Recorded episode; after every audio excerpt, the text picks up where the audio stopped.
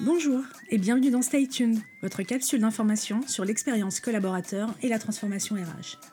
Stay Tuned, c'est le podcast qui vous permet d'être à jour des tendances, des buzzwords ou encore des nouveaux enjeux qui font l'actualité des ressources humaines.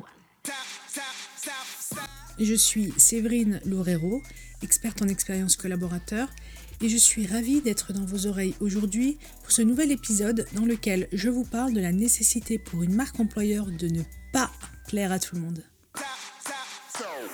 Une bonne marque employeur, dans le sens qui attire les bons talents pour la boîte et qui leur donne envie de rester, c'est une marque employeur différenciante. Or, je trouve que depuis 2-3 euh, ans, on a perdu cette notion de différenciation. Les messages se sont lissés et toutes les marques employeurs paraissent se ressembler. Il y a plusieurs raisons à cela selon moi, et l'une d'elles vient du fait que les startups ont voulu reproduire ce qui marchait et reproduire les codes des GAFA il y a quelques années, et que pour rivaliser sur le marché du travail et ne pas se faire piquer tout leur talent, bah les grands groupes, eux, ont voulu reproduire les codes des startups. À l'arrivée, tout le monde, ou presque, communique de la même façon et sur les mêmes thèmes. Pour s'en convaincre, il suffit de faire un tour sur la célèbre plateforme qui vous accueille dans la jungle et qui diffuse des offres d'emploi, mais qui s'est surtout fait connaître pour sa mise en avant des entreprises sous un angle de marque employeur.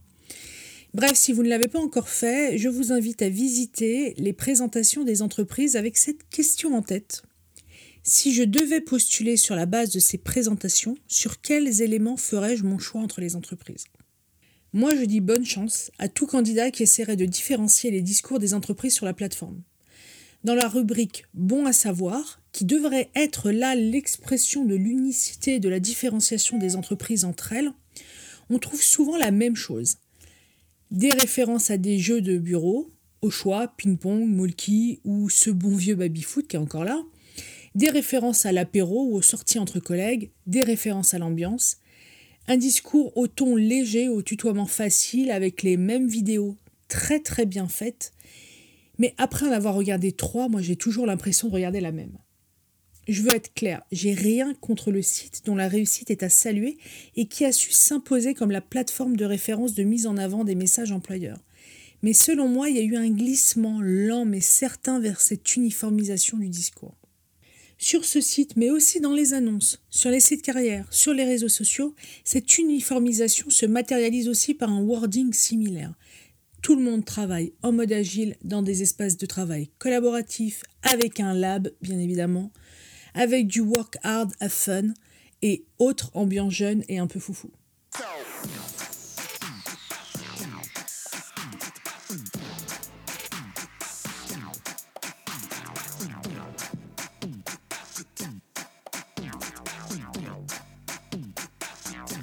Se pose donc la question de savoir sur quels critères les candidats font-ils leur choix si toutes les entreprises se présentent de la même façon eh bien ils n'ont pas d'autre alternative que de faire leur choix sur les mêmes critères qu'avant. Effectif de la boîte, avantages proposés, rémunération, lieu de travail. Ils doivent faire leur choix sur du factuel, puisque sur les valeurs, l'ambiance, la mission, ils ont les mêmes éléments qui ne leur permettent plus de faire un choix. Et côté entreprise, on peut aussi se poser une question. Sur quels critères refuse-t-on des candidats en première sélection? Puisque l'on n'a pas été différenciant, et que par conséquent on a attiré les mêmes profils que tout le monde, eh bien on est contraint de faire son choix de candidat sur les mêmes critères qu'avant. Diplôme, année d'expérience, localisation. On tire sur les recruteurs qui ne répondent pas aux noms sélectionnés. Mais que voulez-vous qu'ils leur disent du coup? Votre CV n'a pas été sélectionné parce que nous n'avons pas l'impression que vous pourriez vous inscrire dans une équipe sympa qui aime déconner, mais aussi travailler dur dans une entreprise qui a une conciergerie? C'est un peu compliqué de répondre ça à un candidat. Sur le papier, il répond aux critères. Bref, à force de lisser son message employeur, de l'aligner sur tout ce que tout le monde fait, votre marque employeur n'est pas discriminante et vous attirez tout le monde, ce qui veut dire que vous n'attirez personne. Quand j'entends on a reçu 847 candidatures pour ce poste, on est débordé, moi je me demande instantanément si le message n'était pas trop universel et uniformisé, parce que s'il avait été un peu plus discriminant, il n'aurait pas attiré autant de monde, il aurait attiré que ceux qui s'y seraient reconnus. Mon conseil donc, c'est d'oser affirmer sans concession, ce qui définit réellement l'organisation et ce qui fait de vous un collectif unique. Et si vous trouvez que cette réalité ne séduira pas les candidats, alors c'est plus profondément qu'il faudra aller corriger le problème pour vous rendre plus attractif. En attendant, dans votre message, faites de votre marque employeur un levier pour ne pas attirer tout le monde et pour n'attirer que ceux qui correspondent à votre ADN. Ceux-là auront plus de chances de rester et de s'impliquer dans votre projet d'entreprise, et ça c'est un autre objectif de la marque employeur. Un petit PS, aussi ne cherchez pas à en faire trop, à forcer, comme on dit aujourd'hui. J'ai vu dans des annonces écrit noir sur blanc pour le profil recherché, j'ouvre des guillemets, savoir exécuter la danse de la pluie. J'ai aussi vu, je rouvre des guillemets, vouloir faire la tournée des bars du quartier. Je jure que c'est véridique. Et je ne comprends absolument pas ce que ça vient faire dans un profil à recruter. Alors le politiquement correct veut que l'on trouve ce genre de discours décalé et trop rigolo et fun. Alors pardon mais non, ce n'est pas fun, c'est juste hors de propos dans une annonce. Et pourtant je ne crois pas être dénué de sens de l'humour. Fin du PS. Stay tuned, c'est fini pour aujourd'hui.